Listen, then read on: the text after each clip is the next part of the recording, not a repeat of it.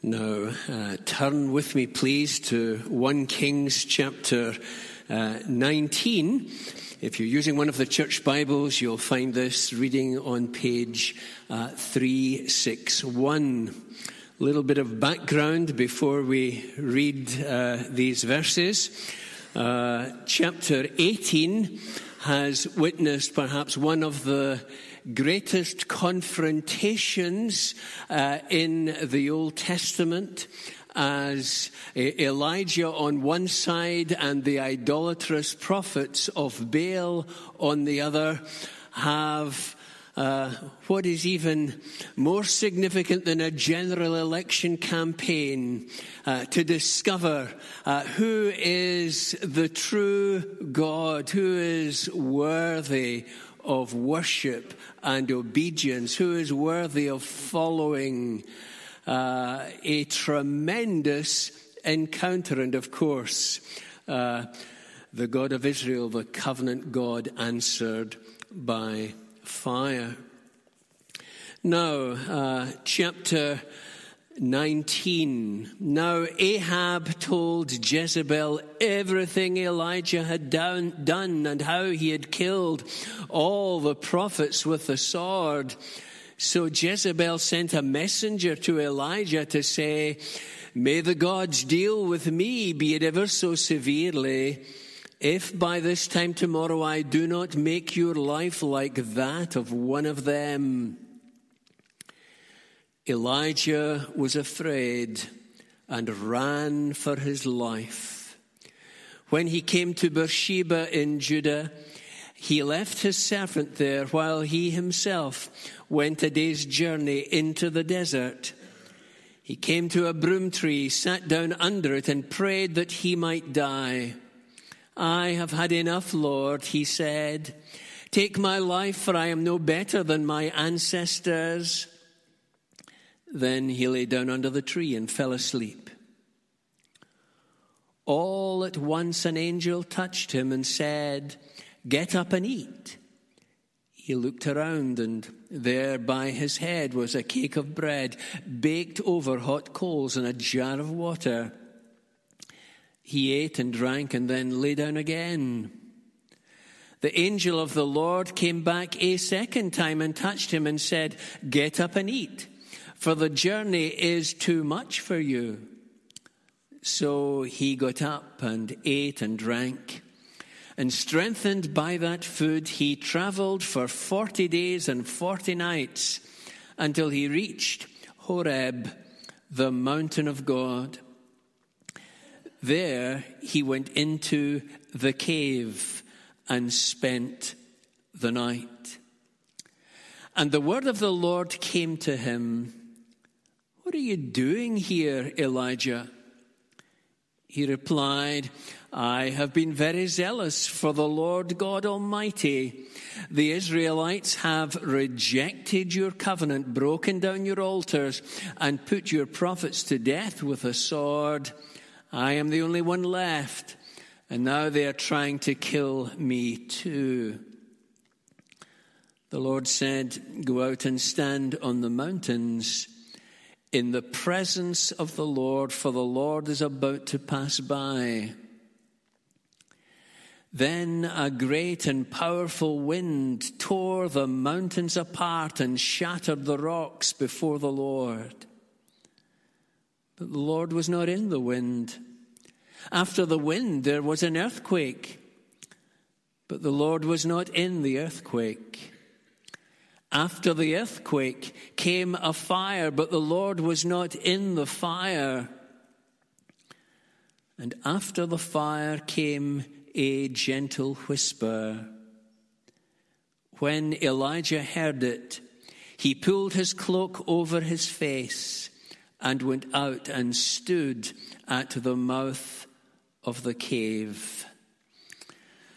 We'll leave our reading there for the moment.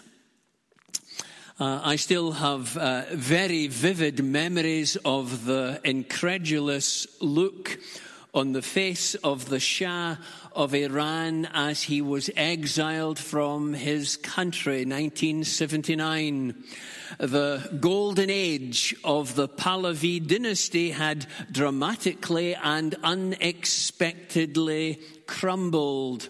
All of his dreams and aspirations uh, had vanished in an instant, and as a result of that, he sunk into a deep and a terrible depression.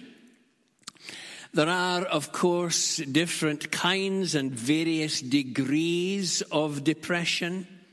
Uh, when people say, I'm depressed, uh, they're often referring to that Monday morning feeling that so many uh, of the workforce uh, do experience week after week. Uh, but Elijah's depression was quite, quite different. The expression that caused him to cry out for the termination of his life. And I want to try and explore with you this evening uh, that uh, full blown helter skelter depression and then look at the consequences that it produced and finally say something about the gracious uh, response of God. First of all, the, the helter skelter depression. And I want to suggest to you there are uh, three contributory factors uh, to Elijah's depression. And the first of these is exhaustion the poor man was absolutely and totally exhausted. Three and a half years previously, he had come into the palace of Ahab and Jezebel and thrown down what was effectively the curse of the covenant which had been broken as a result of the idolatry that Jezebel had introduced to the nation. As a result of that, he held top spot in the country's most wanted list and he had evaded all attempt, attempts of the army to capture him. And then, as we mentioned earlier, there was the great encounter on Mount Carmel. He standing against the 450 prophets of Baal and the 400 prophets of Asherah and triumphed in the consequence of that. Then there was that time of protracted prayer as he cried out to God to, uh, to bring rain to the land. And his servant up and down the mountain, up and down the mountain, until eventually he said, Yes, uh, there is a cloud the size of a man's hand. Whereupon uh, Elijah prepared for what was almost a marathon, not quite, as he raced back uh, to the capital uh, city. Uh, a performance, uh, I'm sure, that significantly overshadowed that of any Iron Man competitor. And it left him, you see, physically, mentally, emotionally, spirit, spiritually wrung out. Uh, the poor fellow, he had gone through the mill. The burnout experience set him up for what was to be a significant reactive depression. Uh, but secondly, and in a sense, uh, steepening the slope of his helter skelter depression was what we could describe as an unrealized expectation. You see, he believed the Mount Carmel victory to be truly spiritually defining in Israel's history. Yahweh, the God who had answered by fire, had been vindicated. And, and surely he saw the, the beginning of a national revival. Look back to chapter 18 and verse 39.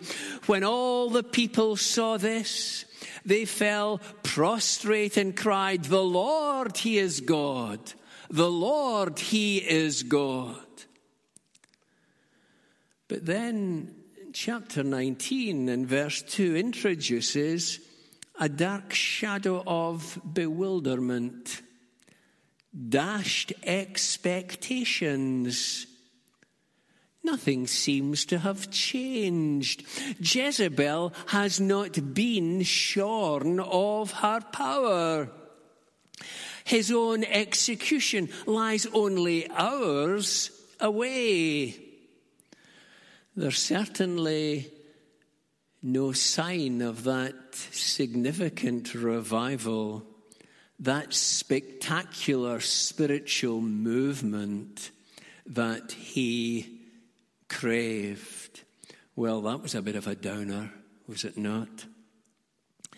But thirdly, I want to suggest that we can discern a hidden accelerant of panic in uh, Elijah. Uh, now, biblical narrative is never one dimensional.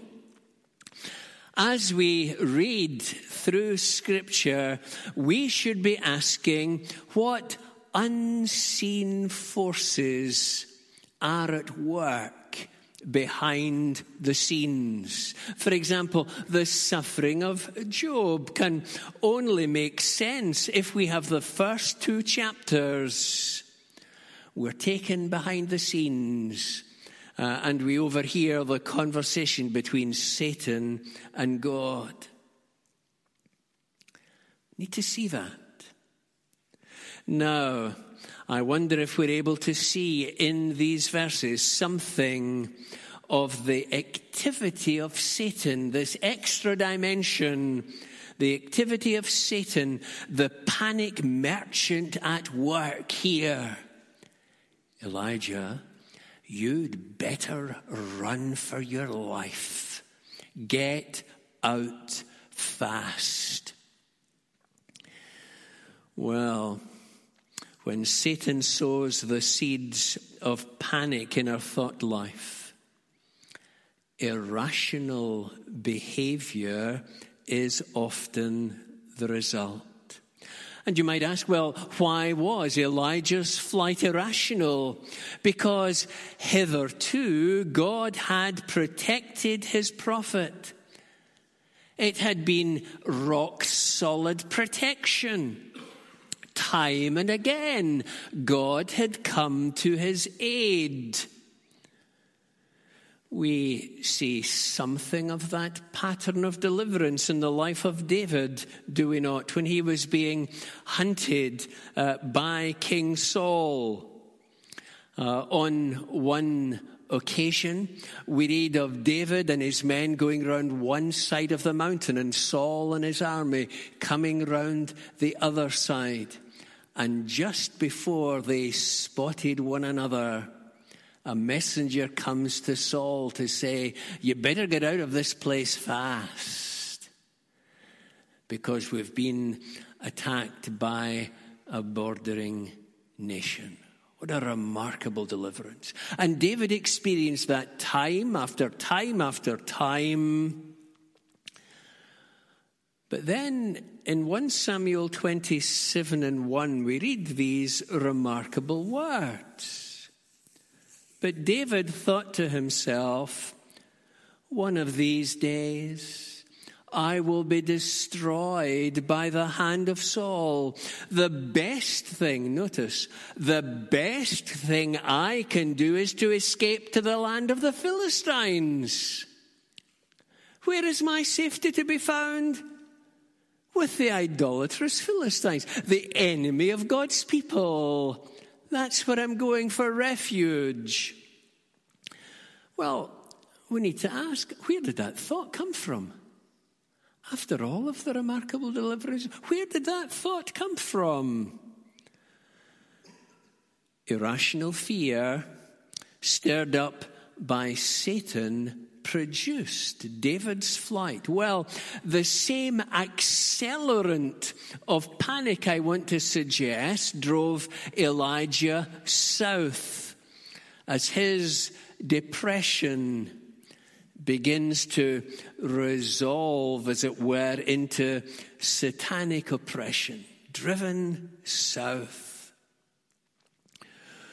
Well, then, so much for the helter skelter of depression. What about the consequences of his flight? Uh, here is God's man exercising unbelief, a failure to uh, confidently trust himself uh, to God for the future. If we wanted a biblical superhero, we would need to redact uh, all of this chapter. Uh, but the Bible doesn't do superheroes. Their failures are exposed for all to see. Uh, and it's surely with this passage in mind that James calls Elijah a man of like passion. He's saying, you know, he, he's, he's just like us. He, uh, if we failed God, He failed God. None of us are perfect in our obedience, in our faith and confidence in God. And so, this spiral, spiraling depression and flight uh, produced uh, a number of consequences. And again, I want to suggest there are three, and there may well be more. First, notice he deserted the believing community. Elijah traveled, we're told, verse 3, to Beersheba on the southern border of the promised land. And there he abandons his servant. Then, without an exit visa, he crosses over the border uh, indeed, eventually he has to travel a further 200 miles south into the desert, beyond the land of covenant, promise, and blessing. Now, it's interesting as we read through this narrative, we find that at every other point in his life, Elijah moved only in response to God's command. Elijah, go to Ahab. Elijah went. Elijah, go to the brook Cherith. Elijah went. Elijah, go to the widow Zarephath. Elijah went. Elijah, go to Carmel. Elijah went.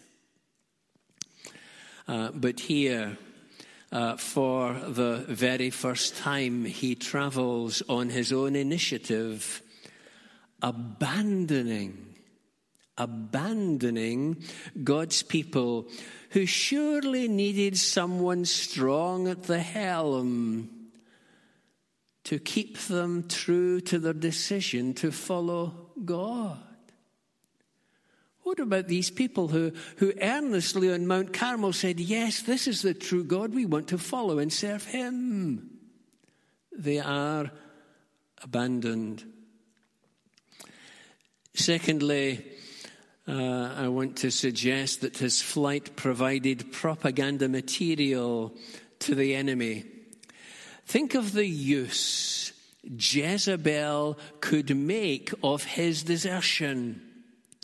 Where, where is the great hero of Mount Carmel? Oh, he's done a runner. He's a big fearty. Where is he? He's gone. You know, the credibility of a servant of God is years in the making, but it can be lost in just a few hours. Where are you, Elijah? He's gone. He's gone. Now, it is just possible that in running as he did, he has played into Jezebel's hands. What do I mean by that? Well, she sent a messenger to warn him, by this time tomorrow you're going to be dead. Now, if she knew where to send the messenger, why not send the soldiers to arrest him at that point in time? Well, if somebody tells you by this time tomorrow you're going to be killed, what are you going to do? Are you going to stand and wait for the soldiers to come? Surely you're going to do uh, a runner. More damage can be done to the work of God, not by killing his servants, but by intimidating them to abandon their confidence in God. Uh, those of you who are students of church history will have heard of a North African bishop called Athanasius. And there was a time in the history of the church when it seemed as though they were all going to be contaminated by the Arian heresy, the denial of the deity of Christ. And lots of pressure was being brought to bear on, on the leaders of the church. Uh, change uh, from your orthodox position uh, to Arius's position. Pressure, pressure, intimidation, intimidation. And eventually they came to Athanasius and they said, Athanasius, uh, you've got to change too. Uh, because can't you see the whole world is against you now? And he made his famous reply, Well, then, Athanasius is against the whole world. I refuse to fold. I refuse to be intimidated. But it's a very real pressure, is it not? And that's the kind of pressure brought to bear on Elijah. Thirdly, his depressed state was uh, something that so warped his thinking that we find in verse 3 that he checks into a euthanasia clinic uh, where he prayed that he might die. Now, there is a glaring inconsistency here, is there not? He ran away because he feared losing his life.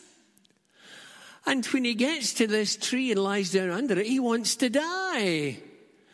What is going on here? Well, his thinking is all over the place, is it not? Self pity asserts itself. I've had enough.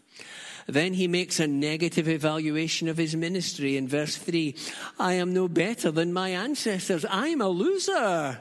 In other words, his current unbelief is echoing the unbelief that had been expressed in the nation. He campaigned from a platform of faith, but his flight had exposed his unbelief. And ashamed, he wants to hide from those who knew him at the height of his power. How many Christians feel like that when they've been overtaken by a, a sudden temptation? Failure makes them want to hide uh, and to minimize past fruitfulness. When you're swamped by depression, as Elijah was, it's very difficult to objectively assess the effectiveness of your ministry. I wonder if you've ever puzzled over how John the Baptist could, with tremendous confidence, point to Jesus and say, Behold the Lamb of God who takes away the sin of the world. And then later, he sends a message from prison to Jesus asking, Are you the Messiah or should we be looking for another? How, how do we explain that? I think in great measure he was in a depressive state accentuated by his isolation and imprisonment. You see, depression can, can dull our thinking and rob us of rational thought. And that's what's happening underneath this broom tree. Well, then, thirdly, what can we say about the response of God? God responded to Elijah in his pitiful condition in three ways. He provides refreshment, He provides revelation, and He provides a recommissioning service. First of all, refreshment. I wonder if you're surprised that God doesn't begin by scolding his wayward prophet. How could you exercise this unbelief? How could you be here when you should be there?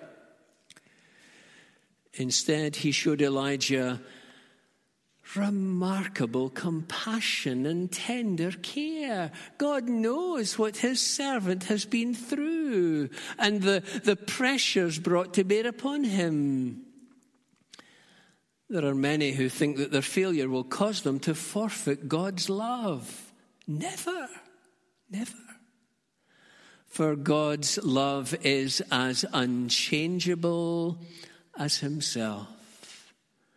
And God begins by ministering to Elijah's essential needs, not by prescribing a couple of Prozac tablets, but food and rest that's what he needed. Physical rest and nourishing food is often all we need when we are in this low, low state. Remember when we returned from Iran after the revolution in 79. We were uh, pretty battered and dispirited and drained. We thought we were going out there for the rest of our, uh, of our lives, uh, uh missionary career in Iran. And it didn't work out that way. Well, our minister arranged a week's holiday at the Crieff Hydro. that was the cure that we needed rest, refreshment, food. And we came back uh, feeling quite, quite uh, different. Now, Elijah's most basic needs came, you'll notice, via in angelic messengers. Uh, refreshment included company. Remember, he'd left his servant in Beersheba, denying himself the therapy of social interaction and support. And when we're depressed, we often seek isolation. I, I don't want anybody near me. But often it's company that we need. Remember reading that the, the language of, this, of depression describes Jesus' condition in Gethsemane. And when the disciples proved themselves inadequate comforters, what did the Father do? Well, Luke 22 and 43 tells us an angel from heaven appeared to him and strengthened him. God ensured that the son was strengthened in the midst of that uh, day of great anguish when his soul was deeply troubled. Now, the ministering uh, to Elijah, described in verse 7 as, as the angel of the Lord, is an expression often used to describe a theophany, the appearance of God in the Old Testament in visible form. Has God stepped down into the darkness of Elijah's condition? Uh, this darkness that has been compared to the valley of the shadow of death in Psalm 23 uh, something that Calvin describes as the king of terrors. Uh, do you remember how the psalmist tells us he coped? He was sustained by the knowledge that God was with them. I will fear no evil, for you are with me. What a comfort it is surely to know that. Uh, one of my granddaughters loves sliding down enclosed helter skelter flumes. And on each occasion, before entering the slide, she seeks reassurance from her grandpa. You'll be there to catch me, won't you, grandpa? Well, at the end of his helter skelter ride of depression, God was there to catch Elijah. Isn't that great? That's the kind of God that we have. It was God's kindness also that failed to answer Elijah's uh, euthanasia prayer. He mercifully refuses to take some of our prayers at face value, knowing the circumstances that shape them. Many Christians have prayed, Lord, it's enough. Release me from this life, from this responsibility, from this relationship. Now, had God answered Elijah's prayer, he'd have been denied the future blessing that was awaiting him. God is saying, as he often says to us, silly child, if I answered that prayer, you'd miss out on something far greater that I have in store uh, for you. This brings us to the second thing that God provides, uh, which is uh, revelation. Elijah has now traveled to Mount Horeb, which is actually the same as Mount Sinai. Why there? Was his a spiritual pilgrimage into the past? An attempt to, to recapture it, to, to live where the Mosaic covenant was established? You know, the good old days? The past is valuable as a guidepost, but it's dangerous as a hitching post. Living in the past can cause us to construct mental pictures of the shape of God's work, causing us to grieve if that exact shape is not now the same as what we have in the present day. In verse 9, God asks, Why are you here, Elijah? What are you doing here? Clearly, these are words of rebuke now. This isn't where you should be, Elijah. Rebuke is a necessary part of restoration. But Elijah responds with a well rehearsed set of excuses to justify his waywardness, and he fails, you will notice, to give a direct answer verse 10. I have been very zealous for the Lord God Almighty. The Israelites have rejected your covenant, broken down your altars, and put away your prophets uh, to death with the sword. I'm the only one left. And now they're trying to kill me too. His totally self centered response contrasts his loyalty to God with the backsliding of the nation. Perhaps he's implying that past service and loyalty should make up for his present disobedience. Elijah is too embarrassed to suggest that a spectacular national revival was his benchmark for success. Many Christians have left their God given posts and duties because God doesn't work as they expect, not according to uh, the shape of their expectations, doesn't compare with the past. Well, God values us too highly to permit us to, uh, to join the company of Christian Cave Dwellers Limited. He's got to get out of that cave. Now, the cave that's mentioned in verse 9 is not any old cave. The, the literal translation of the Hebrew here is the cave.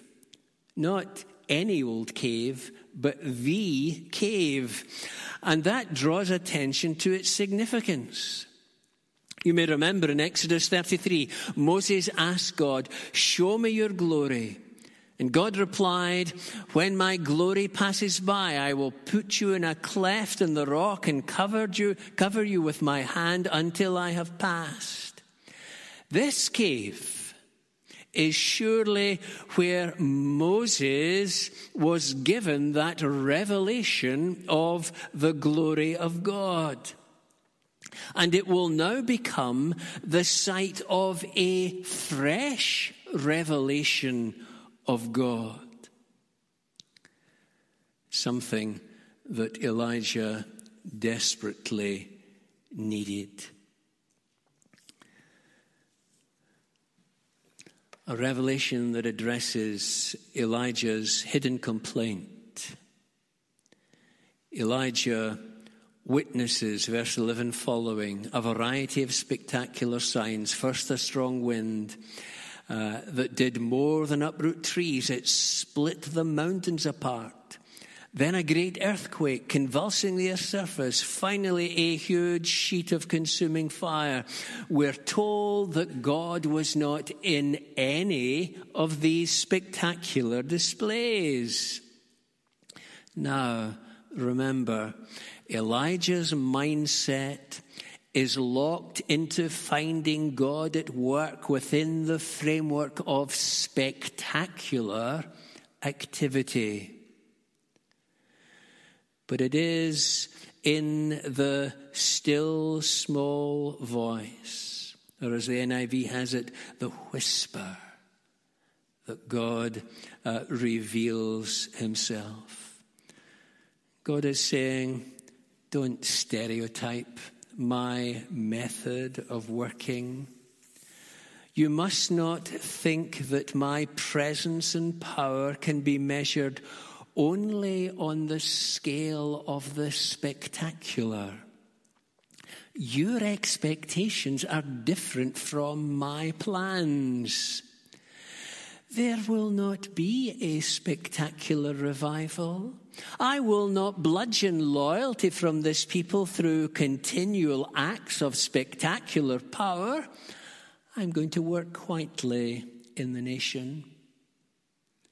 God could have said, My thoughts are higher than your thoughts. Elijah's initial difficulty in coming to terms with his instruction is seen in his response to the repeated question in verse 13 What are you doing here, Elijah? And he recites his earlier pitiful, self centered response. Exactly the same words as earlier. The penny hadn't dropped yet, you see. Inflexibility and rigidity of thought is not easily overcome.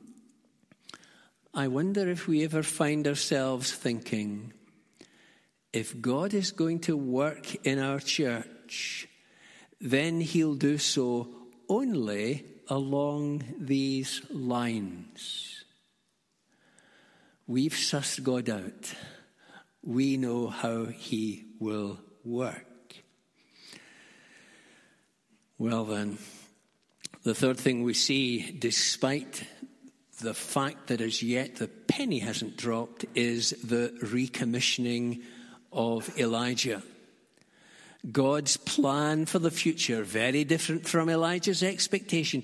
But his baffled prophet, notice, is not pensioned off as an inflexible has been when we write ourselves off, God doesn't write us off.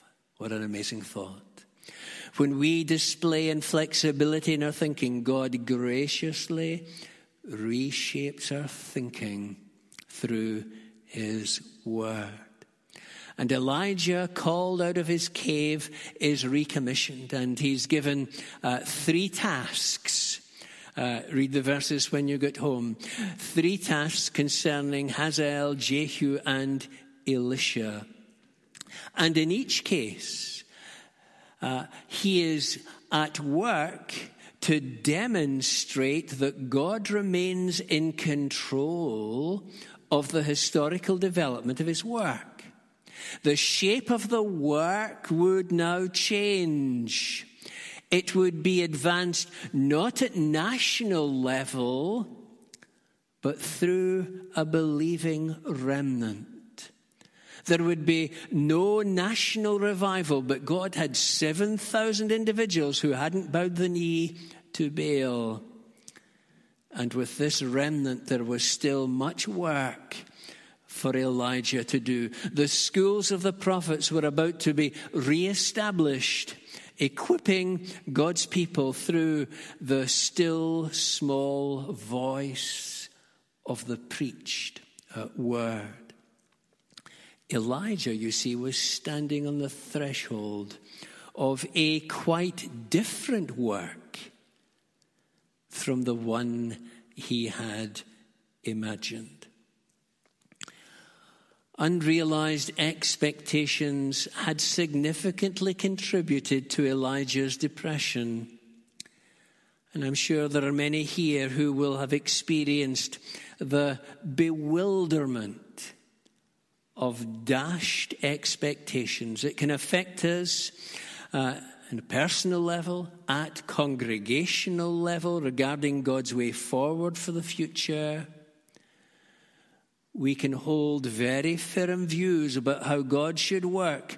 And when that fails to happen, we can enter a downward spiral of depression. Our mindsets have become more inflexible and rigid, and that happens, let me assure you, the older we get, the more difficult it is to change. Change becomes increasingly harder to digest, and there can be a real temptation to retreat into the glory years of the past. Well, I believe this passage reveals the remarkable lengths that God will go to to call us to quit our cave dwelling lifestyle and to give ourselves to His service, whatever shape that service may take. Let's pray. Our Father and our God, we thank you that Elijah wasn't a superhero. We do thank you that he was a man of like passions.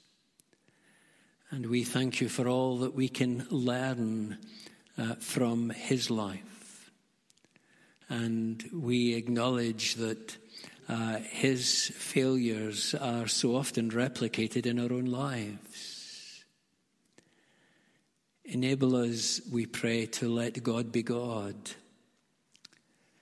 to unfold your plans and your purposes uh, in your way and not in response to some predetermined idea that we have in our own minds and hearts.